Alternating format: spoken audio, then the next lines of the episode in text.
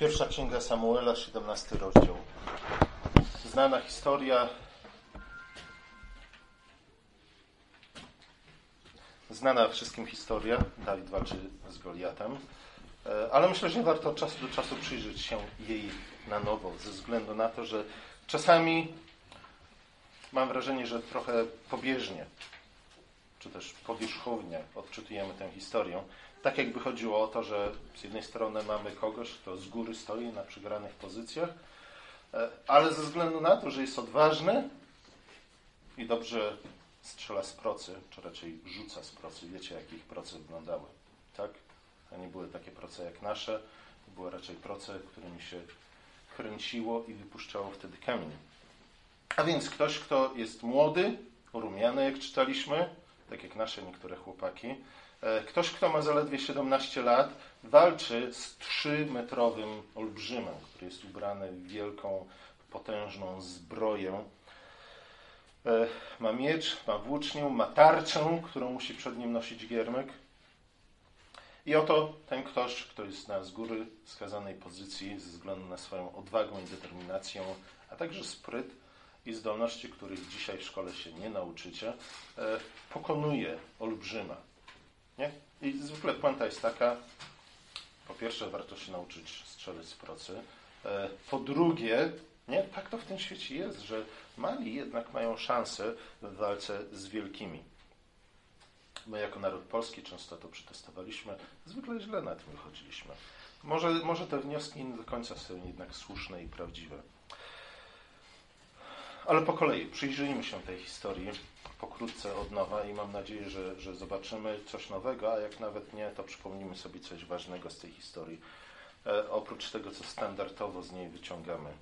Saul, zaraz po tym, jak został namaszczony na króla, musiał przejść test, a jego testem była walka z Nachaszem, królem Amonitów. Nachasz pojawi się później w tym kazaniu. Pamiętajcie, pamiętajcie o Nachaszu, ze względu na to, że imię Nachasz e, jest wielce znaczące. Wszyscy wiecie, co ono znaczy. Nachasz, tak?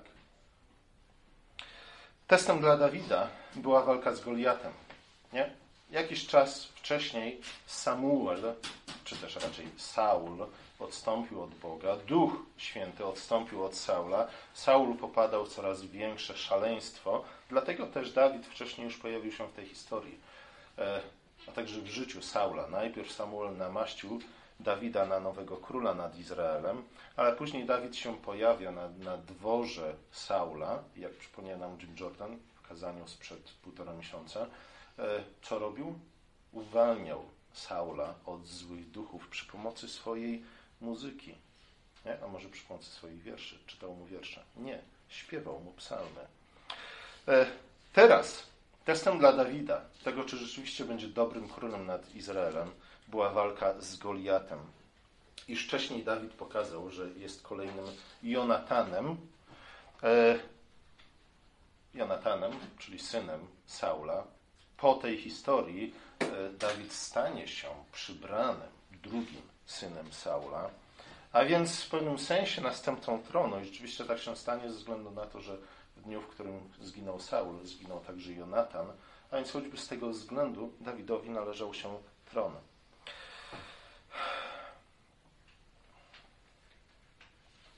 Warto zwrócić uwagę na to, jaka była motywacja Dawida do tego, aby walczyć przeciwko Goliatowi. E, Dawid nie jest kolejnym herosem mitycznym. Nie? Dawid nie jest herosem takim, jakiego, jakich znamy, czy to z Iliady, czy z Odysei, czy z innych e, starożytnych greckich ksiąg, ze względu na to, e, różni go przede wszystkim jedna cecha. Nie? Tamci bohaterowie, herosi, walczyli dlaczego? Dlatego że ktoś zszargał ich dobre imię. Nie? Ich honor został nadszarpnięty i dlatego walczyli po to, aby bronić swojego honoru, swojego dobrego imienia. W przypadku Dawida motywacja jest całkowicie inna. Dawid chce walczyć z Goliatem i dziwi się temu, że nikt z Izraela nie chce walczyć z Goliatem, ze względu na, po to, aby bronić czci jego Boga. Goliat lżył nie tylko Izraelitów, ale lżył przede wszystkim Boga Izraela. Może właśnie dlatego wychodził po to, aby rzucać przekleństwa naprzeciw szeregom izraelskim e, w porach, w których zwykle składano ofiary. Już w pierwszej księdze Samuela zauważyliśmy, już wcześniej w pierwszej księdze Samuela widzimy bardzo liczne aluzje do księgi Jozłego, a także do księgi sędziów. E, tudzież do księgi liczb, czyli czwartej księgi mojżeszowej. Filistyni zostali zachęceni e, do tego, aby z powrotem wejść na te, te terytorium Izraela. Saul początkowo wypchnął ich do tego, co dzisiaj tak oględnie nazywa się strefą gazy, ale Filistyni zachęceni informacjami na temat szaleństwa Saula rozochocili się i ponownie próbowali zająć terytorium Izraela, odbijając ziemię wcześniej zabrane im przez Saula. Goliat, olbrzymy z Gad, zastraszał Izraelitów rano i wieczorem, no właśnie zwłaszcza w, w porach, kiedy składano ofiary. Nie? I Goliatowi nie chodziło przede wszystkim o to, żeby zastraszyć czy poniżyć Izraelitów, ale jego walka była przede wszystkim walką z samym Panem Bogiem, z Bogiem Izraelitów. Izraelici oczywiście bali się Goliata.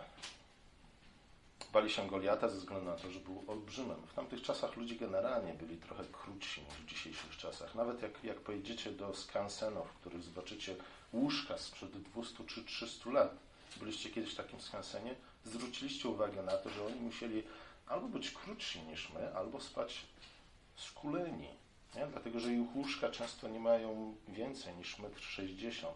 Goliat miał prawie 3 metry wzrostu. Nie? Więc był, można wnioskować, co najmniej o połowę wyższy, a raczej nawet dwa razy wyższy od przeciętnego Izraelity. Izraelici bali się Goliata ze względu na to, że był olbrzymem. Nie, nie po raz pierwszy serca Izraelitów są napełnione strachem przed olbrzymami. Nie, dlatego wspomniałem Księgę Liczb, dlatego, że, że wtedy po raz, może nie po raz pierwszy, ale tam także pojawiają się olbrzymi w kontekście ziemi obiecanej. Wtedy, również, kiedy dwunastu szpiegów izraelskich wróciło na pustynię do Mojżesza, powiedzieli, ziemia jest fajna, mlekiem miodem opływa, winnice i takie inne rzeczy są tam. Problem jest taki, że mieszkają tam olbrzymi. Tylko Jozue i Kaleb chcieli wrócić do tej ziemi, podbić tę ziemię, dlatego że mówili, Bóg dał nam tę ziemię. Nie? Jeśli obiecał nam zwycięstwo, to da nam zwycięstwo nad olbrzymami. Ciekawe jest to, że na początku Księgi Sędziów, e, po 40 latach, kiedy w końcu weszli do ziemi obiecanej, Kaleb, który był już człowiekiem podeszłym wieku, po 80, z tego co wiemy, powiedział: Słuchajcie, Kaleb nie był rodowitym Hebrajczykiem. Nie? Kaleb był poganinem, który przyłączył się do Bożego Ludu. I Kaleb, właśnie ten staruszek, powiedział: Ja chcę nie? w dziale otrzymać góry, góry, w których mieszkają olbrzymy. Nie? Przez 40 lat wędrując po pustyni o niczym innym nie myślałem, o niczym innym nie śniłem, o niczym innym nie marzyłem, jak wrócić do tych olbrzymów i pokazać im, gdzie raki zimują. I rzeczywiście wrócił. Jozue, Kaleb, a także Otniel, którego pewnie pamiętacie. Nie? To jest pierwsza bajka w stylu Disneya, jaką spotykamy w Piśmie Świętym. Może nie pierwsza, ale jedna z takich najbardziej pasujących do tego gatunku. Nie? Pokonali olbrzymów pokonali ich miasta. Bóg dał im zwycięstwo. A zatem Izraelici, generalnie rzecz biorąc, są potomkami pogromców olbrzymów. Ale tutaj, w tym przypadku, strach, strach spadł na nich wszystkich, włącznie z Saulem.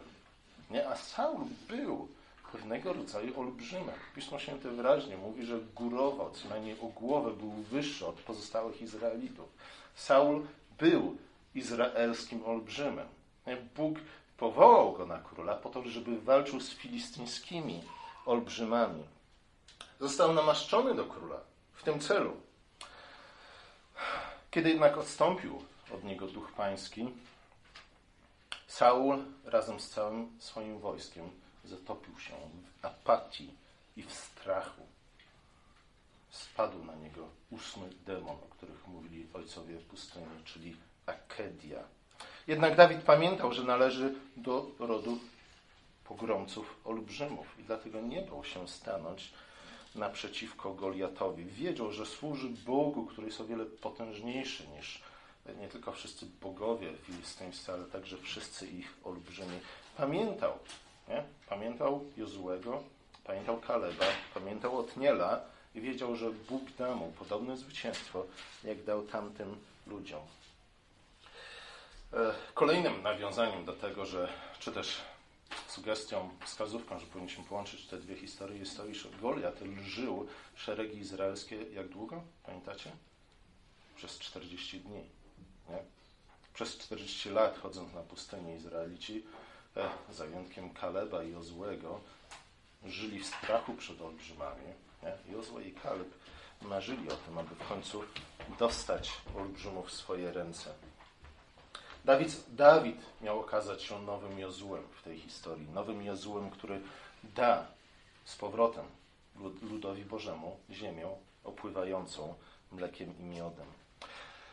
Autor pierwszej księgi Samuela zwraca uwagę na, na zbroję Goliata, nazywając ją łuskowym pancerzem. Tekst oryginalny hebrajski mówi o tym, że, że Saul był po prostu ubrany w łuski. Nie? Nasi tłumacze dodali słowo pancerz. Nie? Dawid, Goliat był ubrany w łuski. Dlaczego autor zwraca naszą uwagę na to, że ten olbrzym został ubrany w łuski? Nie? Był ubrany w łuski ze względu na to, nie, oczywiście tego typu zbroja była często spotkana w tamtych czasach, na tamtych terenach, ale wydaje się, że, że ta informacja o tym, iż była to zbroja z łusek, e, mówi o czymś innym zwraca uwagę na, na coś innego. Sugeruje mianowicie, że ten olbrzym był jednocześnie wężem. Izrael, ziemia, czy też ziemia Izraela, ziemia obiecana, była nowym ogrodem, czy też nową ziemią Eden, którą Bóg dał swojemu ludowi. I ponownie zakrada się do tego ogrodu wąż. Izrael potrzebował zatem nie tylko nowego Jozłego, który by pokonał olbrzymów, ale także potrzebował nowego Adama, który tym razem we właściwy sposób odniósłby się do węża, który inaczej niż pierwszy Adam rzeczywiście zmiażdżyłby łeb gada, tak jak Bóg to obiecał Adamowi w ogrodzie. W międzyczasie Dawid, nie czytaliśmy całego rozdziału, więc trochę przypomnę. W międzyczasie Dawid znów znalazł się w Betlejem, w domu swojego ojca. Betlejem, ciekawe, oznacza co? Co znaczy ta nazwa tego miasta Betlejem? Dom chleba, Betlehem. Doglądając stad ojca, nie? podobnie jak wielu innych bohaterów, których znajdujemy w Piśmie Świętym.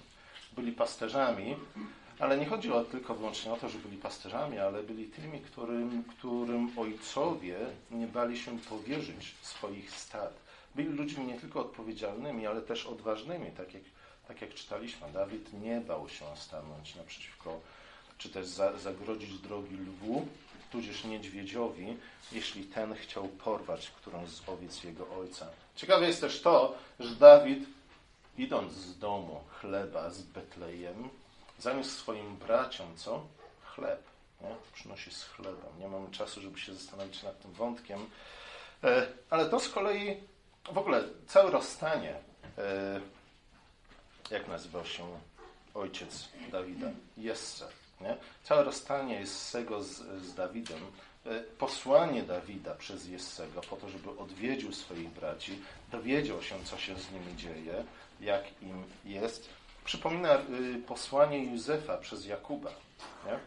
Także Jakub, Józef był tym, który zarządzał majątkiem swojego ojca. Choć był najmłodszym, nie? póki nie urodził się Beniamin, czy też zajętkiem Beniamina, synem swojego ojca. I także ojciec posłał Józefa, Jakub posłał Józefa po to, aby dowiedział się, e, jak się mają sprawy z jego synami. E, wiemy, w jaki sposób Józef został potraktowany przez swoich braci, kiedy w końcu się z, z nimi spotkał. W bardzo podobny sposób Dawid został potraktowany przez przez najstarszego, jeśli dobrze pamiętam, ze swoich braci Eliaba. Nie? Także on powiedział, słuchaj Dawidzie, co ty tutaj w ogóle robisz? Przyniosłeś nam chleb, ser i miód, nie? Wracaj do domu. To jest wojna, to nie jest miejsce dla ciebie. Masz 17 lat, jesteś jeszcze rumiany i piękny. E, idź do domu.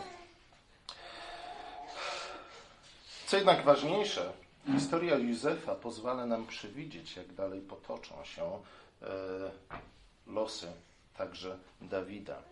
Bóg wywyższył Józefa za jego cierpliwą i, i wierną służbę i w podobny sposób Bóg wywyższy Dawida, e, który jednak wcześniej będzie musiał, musiał się wykazać cierpliwością w obliczu prób, w obliczu prześladowań, zanim zasiądzie na tronie. Oczywiście zarówno historia, historia Józefa, jak i Dawida z jednej strony mają nas nauczyć, w jaki sposób my mamy przechodzić różnego rodzaju próby i testy, ale w ostateczności obie te historie wskazują na nowego, większego Józefa, nowego, większego Dawida, na Chrystusa, o którym list do Hebrajczyków mówi, że także on musiał znieść cierpienia nie? w cierpliwości, wytrwale, po to, aby stać się kapitanem, czy też źródłem, czy też autorem naszego zbawienia. Podobnie było z Dawidem. Jeśli znamy wcześniejsze historie, nie? historie pisane we wcześniejszych księgach Pisma Świętego, te wszystkie wskazówki pozwalają nam przewidzieć, jak skończy się historia Dawida. My oczywiście znamy ten, ten koniec, ale myślę, że warto zwracać uwagę na, na te powtarzające się schematy, dlatego że one znalazły się w Piśmie Świętym nie bez powodu. Nie? I później autorzy Nowego Testamentu, na przykład listu do Hebrajczyków, mówią: Słuchajcie, pamiętajcie o tych wszystkich historiach, nie? dlatego że one e, z jednej strony służą Wam za zachętę, ale z drugiej strony pozwalają Wam lepiej rozumieć, postrzegać to, co dzieje się także w Waszym życiu, przez co Wy sami musicie przejść. Po usłyszeniu bluźnierstw płynących z ust Goliata, Dawid wypytał się o nagrodę, jaką król Saul obiecał temu, kto pokonał olbrzyma, i dowiedział się tego, że król Saul z jednej strony obiecał temu, kto pokonał olbrzyma, rękę księżniczki. Nie? Znany motyw. Skąd to znamy? Nie? Gdyby nie było Pisma Świętego, Disney naprawdę nie miałby co robić. Nie? Gdyby nie było Pisma Świętego, nikt nie byłby w stanie napisać żadnej sensownej bajki, ani baśni, tym bardziej. Król obiecuje rękę księżniczki, a poza tym mówi, rodzina tego, kto, po, kto pokona Goliata, kto pokona Olbrzyma, będzie uwolniona od wszelkich, wszelkiego rodzaju danin, podatków itd., tak itd. Tak Dawid, stanąwszy przed Saulem, stwierdził, że jest gotów walczyć z Goliatem, chociaż jego bracia byli innego zdania. Mówili, jesteś młody, rumiany, idź stąd, to nie jest miejsce dla ciebie. I Dawid mówi, kiedy stanął przed Saulem, mówi, jestem gotów walczyć z Goliatem ze względu na to, że już wcześniej walczyłem z dzikimi bestiami. Bóg dał mi zwycięstwo. Walczyłem z lwem, walczyłem z, z niedźwiedziem. Nie? Może nie było to łatwe, ale Bóg dał mi zwycięstwo. Dlatego też jestem gotów stanąć naprzeciw tej bestii. Nie? Ciekawe, że, że Dawid w ten sposób, odwołując się do swojej wcześniejszej walki z niedźwiedziem i z lwem, przyrównuje Goliata do bestii. Po raz kolejny mamy ten wątek e, węża, czy też smoka, który pojawił się w ogrodzie. Był pewien, że Bóg dał mu, dał mu zwycięstwo ze względu na to, że wcześniej wyrwał go z łap olbrzyma, e, czy też wyrwał go z łap lwa niedźwiedzia. Wiedział, że teraz Bóg wyrwie go z łap olbrzyma. E, poza tym wiedział, że Bóg namaścił go na króla w Izraelu. No wiedział, że jeśli, że jeśli podoła temu nie. Wiedział, że Bóg da mu zwycięstwo ze względu na obietnicę, które Bóg wcześniej mu dał. Nie? To nie miałoby sensu, gdyby Dawid miał zginąć w walce z Goliatem w świetle namaszczenia go wcześniejszego na króla. Mówię o tym ze względu na to, że nie powinniśmy wyciągać fałszywych wniosków, iż za każdym razem, gdy staniemy naprzeciw olbrzymom, e, nasza potyczka z nimi skończy się tak, jak potyczka Dawida z Goliatem. Nie? Chrystus także walczył z olbrzymem, z szatanem na krzyżu, na Golgocie, na wzgórzu Golgoty. Jego potyczka z, z szatanem, z olbrzymem skończyła się zwycięsko, niemniej jednak Chrystus zapłacił za to zwycięstwo własnym życiem. Nie? Wystarczy wspomnieć też Szczepana, szósty rozdział dziejów apostolskich. Nie? Szczepan jak najbardziej zwycięsko wyszedł z potyczki z wężem, z olbrzymem, ze smokiem, z szatanem, Niemniej jednak także on zapłacił życiem za to zwycięstwo. Końcówka 11 rozdziału listu do Hebrajczyków mówi, że tak często, nie? taką cenę często musimy zapłacić za zwycięstwo w walce z naszymi olbrzymami. Saul zaproponował Dawidowi swoją zbroją. zbroję. Nie, nie wiem, czy zwróciliście uwagę na to, że, że zbroja Saula była dokładnie taka sama jak zbroja Goliata. Nie? To także były łuski. E, oczywiście, możecie się nie zgodzić ze mną i powiedzieć, że to są za daleko e, idące wnioski, ale pamiętamy o tym, że Saul od samego początku, i zresztą Izrael też od samego początku, chciał mieć króla takiego jak królowie innych obcych, sąsiednich narodów, pogańskich narodów. I Saul rzeczywiście staje się z czasem coraz bardziej podobny do królów obcych narodów. Saul, po tym jak odstąpił od Boga, po tym jak Bóg zabrał mu swojego ducha, gdy zesłał na niego szaleństwo, Saul stał sam się jak wąż w ogrodzie. Stał, Saul zamiast być strażnikiem ludu Bożego, stał się zwodzicielem. Nie?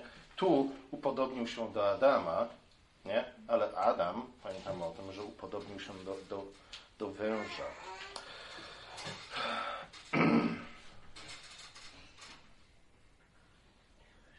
Rozumowanie Saula, nie? czy też propozycja Saula e, wskazuje na to, że, że Saul myślał w podobnych kategoriach, w jakich myśleli Filistyńczycy. Skoro Goliat nosi zbroję i miecz, dlatego również bohater Izraela powinien założyć zbroję i miecz, bo tylko w ten sposób jest w stanie pokonać Goliata. Jednak Dawid miał inny pogląd na, na, na te sprawy. E, Dawid wiedział, że Goliat bluźnił przeciwko Bogu, prawdziwemu Bogu. Nie? Dawid także wiedział, że jaka kara należy się komuś, kto dopuścił się takiej zbrodni. A karą przewidzianą za taką zbrodnią było co? Ukamienowanie. Nie? Może właśnie dlatego wybrał do walki procę i kamień.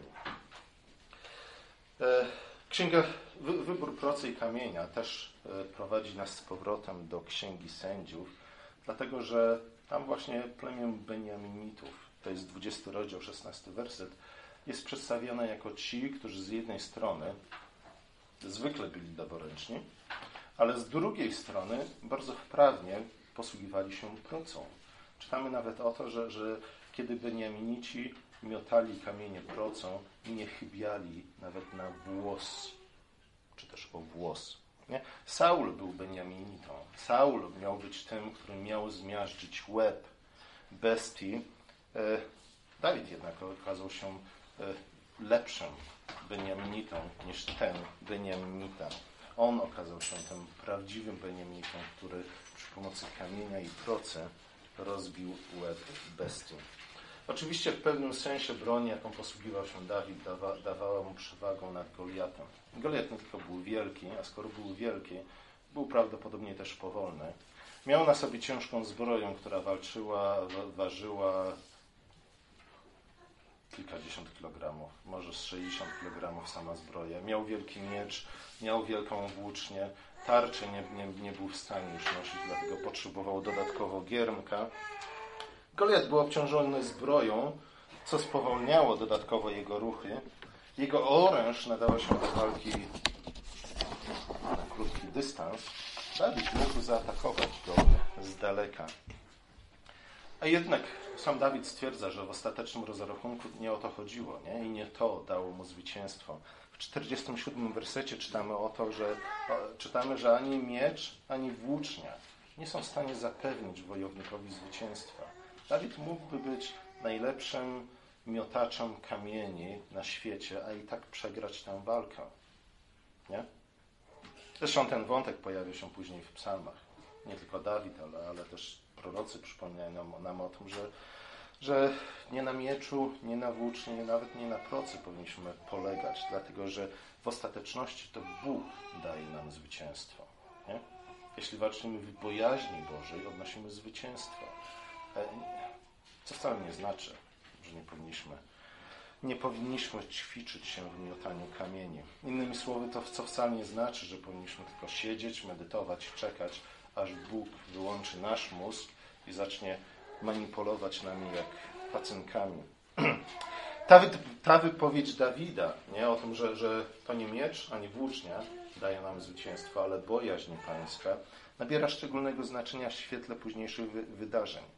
E, Przez pozostałą część pierwszej księgi Samuela widzimy Saula, który non-stop dzierży włócznię. Nie? Włócznię, którą się zamierzył nieraz na Dawida. Saul upodobnił się nie? w ten sposób jeszcze bardziej do królów filistyńskich, którzy polegali tak jak Goliat, raczej na zbroi i na broni, niż na samym Bogu. Zbroja Goliata, jak już mówiliśmy, upodobniła go do węża i dlatego też olbrzym zginął jak wąż, czy też tak jak zwykle węże, tudzież smoki giną w Piśmie Świętym. Zginął też w podobny sposób jak Dagon. Pamiętacie, kto to był Dagon? Dagon to było bóstwo filistyńskie. Kiedy Filistyni zrabowali Arkę Przymierza i wstawili ją do, do świątyni Dagona, to właśnie Arka Przymierza zrobiła z bóstwem Dagonem. Przewróciła go i rozłupała mu łeb. Jak mówi Psalm 115, ci, którzy czczą fałszywych bogów, nie tylko stają się podobni do fałszywych bogów, ale też kończą jak fałszywi bogowie. Dawid, pokonując Goliata, yy, zmiażdżył nie tylko dosłownie, ale też w przenośnym sensie głowę armii filistyńskiej. E, jego bohaterstwo zainspirowało innych wojowników, dlatego Izraelici byli w stanie pogonić Filistynów z powrotem do ich pięciomiasta. Dawid zabrał broń Goliata, zabrał także e, jego zbroję i posłał ją dokąd? Posłał ją do przybytku, nie? do przybytku pańskiego. Dlaczego tam ją posłał? Ze względu na to, że w ten sposób po raz kolejny wyznał, iż zwycięstwo dał mu Bóg. Nie? Bogu należą się łupy z tego zwycięstwa, ze względu na to, że bez Boga Dawid nie byłby w stanie pokonać Goliata. Z kolei głowę Goliata, którą wprawnie odciął, e, posłał do Jerozolimy. Nie? Ale pamiętajmy o tym, że w tym czasie Jerozolima nie była pod kontrolą Izraelitów. Jerozolima w tym czasie była nadal pod kontrolą Jebuzytów. Oczywiście w czasach Jezułego Izraelici zdobyli Jerozolimę, później niestety zostali z niej wyparci i w czasach Dawida Jerozolima wciąż była pod kontrolą Jebuzytów. Dlaczego Dawid posłał głowę Goliata do Jerozolimy? Nie? Ze względu na to, po to, aby zapowiedzieć Jebuzytom, jaki ich los spotka. Nie? Albo ukorzycie się przed prawdziwym Bogiem, albo zawrzecie z nami pokój i przymierze, albo poddacie się wyrokom Bożym, albo skończycie tak jak Goliat. Ciekawe jest też to, że, że czaszka Goliata znalazła się w mieście, w mieście, w którym wiele wieków później, wiele pokoleń później, jeden z potomków Dawida odniósł zwycięstwo o wiele większe zwycięstwo niż zwycięstwo, które odniósł sam Dawid, a odniósł je na czym? Na wzgórzu, które jest nazwane Golgota, czyli czaszka. Nie? Czy to jest jakiś związek? Nie wiem, ale autorzy Nowego Testamentu wyraźnie chcą zwrócić naszą uwagę na to, nie? Że, że wzgórze, na którym Chrystus umarł i odniósł największe zwycięstwo w historii świata, nazywała się czaszka. Wydaje mi się, że, że to także jest E, przypomnienie tego, w jaki sposób powinniśmy czytać Pismo Święte. Nie? Powinniśmy czytać w sposób e, typologiczny, nie? rozpoznając te wszystkie symbole i schematy, które pojawiają się w Piśmie Świętym, powtarzają się w Piśmie Świętym, nabierają coraz bogatszego znaczenia, nie? po to, aby znaleźć swoją kulminację, swoje wypełnienie w Chrystusie. Z drugiej strony, kiedyś byłem w kościele, który nazywał się Kościół Golgota. Nie? Może my nazwiemy nasz Kościół w ten sposób. Kościół czaszki.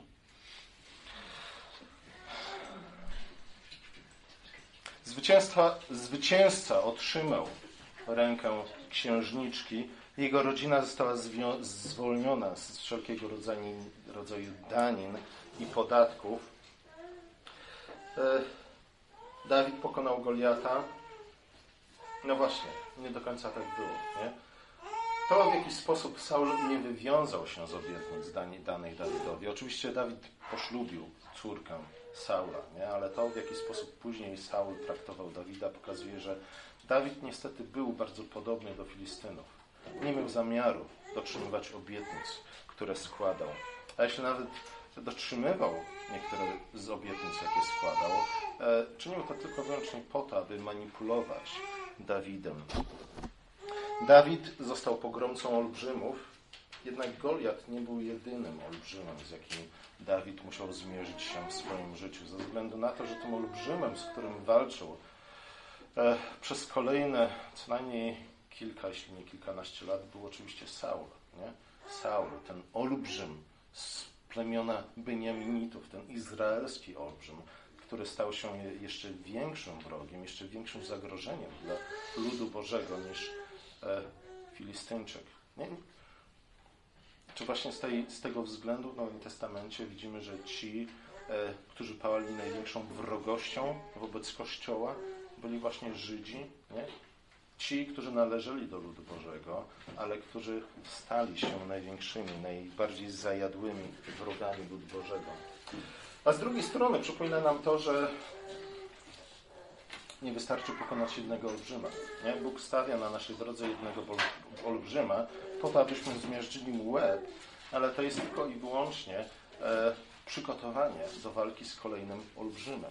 Nie? W pewnym sensie w ten sposób moglibyśmy opisać życie chrześcijańskie. Nie? Walka z kolejnymi olbrzymami. Zabijemy trzymetrowego olbrzyma, yy, możemy być, być pewni tego, że prędzej czy później spotkamy olbrzyma, który ma 4 metry. Zabijemy olbrzyma, który ma 4 metry wzrostu. Możemy być pewni tego, że e, po jakimś czasie spotkamy olbrzyma, który jest jeszcze większy i jeszcze potężniejszy. Nie? W ten sposób Bóg także prowadzi nas do czego? Do prawdziwej męskości. Zobaczcie, E, panie, ale nie, to jest, nie wiem, czy jest jakieś lepsze słowo w języku polskim, które, e, które odpowiadałoby, byłoby lepszym synonimem słowa męskość, ale w ten sposób Bóg prowadzi nas do prawdziwej męskości, do prawdziwej odwagi, do prawdziwej dojrzałości, dlatego abyśmy stawali się coraz bardziej podobni do Chrystusa, Chrystus na Golgocie oczywiście odniósł zwycięstwo nad olbrzymem, nad smokiem, nad wężem. Każdy z nas walczy w ten czy inny sposób ze swoimi własnymi olbrzymami, których Bóg posyła do naszego życia, albo których sami sobie czynimy. Nie? To może być grzech, to może być jakaś zła namiętność, to może być jakieś złe zachowanie, czy też zła postawa, ale to może być na przykład nieuzasadniona, niesprowokowana niczym z naszej strony wrogość inny, innych ludzi. Nie? To może być jakaś ciężka choroba. Nie? To są wszystko olbrzymi, którzy, z którymi musimy walczyć w naszym życiu. Ale musimy pamiętać o tym, nie? że dokładnie tak jak Dawid, należymy do rodu pogromców olbrzymów. Nie? Powinniśmy, to, to powinno być naszym marzeniem, tak jak było marzeniem Kaleba przez całe życie, aby w końcu stanąć i zmierzyć się z tymi olbrzymami. Nie każda walka, jak już mówiłem, z olbrzymami kończy się tak jak walka Dawida z Goliatem. Pamiętajmy o Chrystusie. Pamiętajmy o szczepaniach. Czasami ta walka, zwycięstwo w tej walce będzie kosztować nas bardzo wiele. Nie? Czasami wręcz nasze życie. Pamiętajmy też o tym, co w ostatecznym rozrachunku dało zwycięstwo Dawidowi. Bojaźń pańska z jednej strony, a z drugiej strony duch pański. Nie, to jest ciekawe. To jest ciekawe w kontekście właśnie tej historii. E, często, gdy mówimy o duchu pańskim, nie, o tym, w jaki sposób możemy korzystać z ducha pańskiego, możemy napełniać się duchem pańskim, warto pamiętać o tym, o czym mówił Jim Jordan półtora miesiąca temu, nie, o czym mówi szesnasty rozdział pierwszej księgi Samuela, e, iż duch pański napełnia nas przy pomocy muzyki, którą Bóg nam dał, przy pomocy pieśni i psalmów, które Bóg nam dał. O tym mówi Paweł w piątym rozdziale listu do Efezjan. Mówi, napełniajcie się duchem. I potem zaraz mówi, w jaki sposób mamy napełniać się duchem. Śpiewając nawzajem, we wspólnocie Kościoła, psalmy, hymny, pieśni duchowne. Ale też możemy, możemy uczyć się bojaźni pańskiej przy pomocy tych wszystkich historii, które Bóg nam daje. Nie? W listach Hebrajczyków właśnie to jest generalnie rzecz biorąc puenta i główny wniosek z listu do Hebrajczyków. Wielokrotnie autor mówi: Pamiętajcie o Chrystusie, pamiętajcie o Chrystusie, pamiętajcie o Chrystusie. Mówi: Pamiętajcie nie, o tych wszystkich bohaterach wiary. Patrzcie na ich życie. Uczcie się z ich życia, właściwej postawy i właściwych schematów. Pomódlmy się. Nasz drogi łaskawy Ojcze, dziękujemy Ci za historię Dawida, dziękujemy Ci za jego odwagę, dziękujemy Ci za jego spryt posługiwaniu się e, procą, ale przede wszystkim dziękujemy Ci za, za jego bojaźń przed Tobą. Dziękujemy Ci za to, że, że w nim dajesz nam nie tylko przykład tego, jak mamy zwyciężać z olbrzymami, których spotkamy w naszym życiu, ale przede wszystkim e, znajdujemy e, zapowiedź większego Dawida, nowego Dawida, tego, który pokonał e, arcysmoka na wzgórzu zwanym czaszką. Prosimy Cię o to, abyśmy mogli iść w ślady zarówno króla Dawida, jak i przede wszystkim Twojego Syna, Jezusa Chrystusa. Ufnie w tym, że Ty dasz nam zwycięstwo. Amen.